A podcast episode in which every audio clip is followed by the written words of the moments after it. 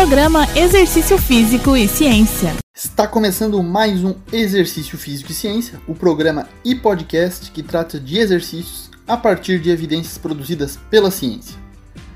Hoje, dia 2 de abril, é o Dia Mundial de Conscientização do Autismo, abrindo também o Abril Azul, o mês do autismo.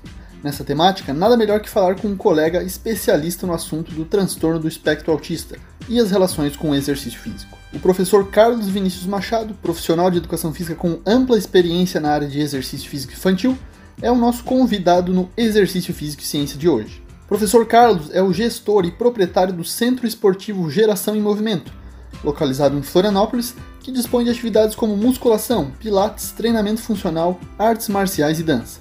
Geração em Movimento ainda conta com a parte de exercício físico para crianças e adolescentes, iniciação esportiva, Funcional Kids e o Fit Kids. Dentre essas atividades, há um trabalho específico com crianças com transtorno do espectro autista, que vai ser o tema do nosso programa de hoje. Seja muito bem-vindo, meu amigo. Olá, Fábio. Olá, amigos da Rádio Desk. É um prazer estar aqui conversando com vocês.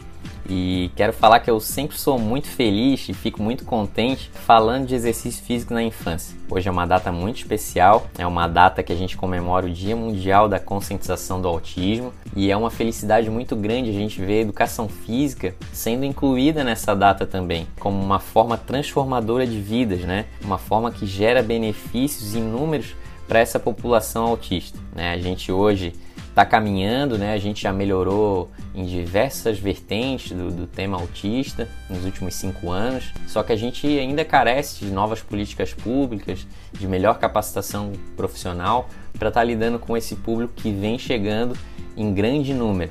Para a gente ter uma ideia, hoje a prevalência de autismo a cada 59 crianças que nascem no mundo, uma é autista. Né? Então, as crianças estão chegando nas escolas, nas escolinhas de esporte, nas academias e os profissionais precisam estar preparados para lidar com esse tipo de público e as suas demandas específicas. Né? Os pais procuram o exercício físico é, em busca de diversos benefícios, né? tanto fisiológicos quanto outros tipos de benefício. É, para a gente ter uma noção, falando sobre ciência, né? É, um em três autistas apresenta prevalência de sobrepeso e obesidade.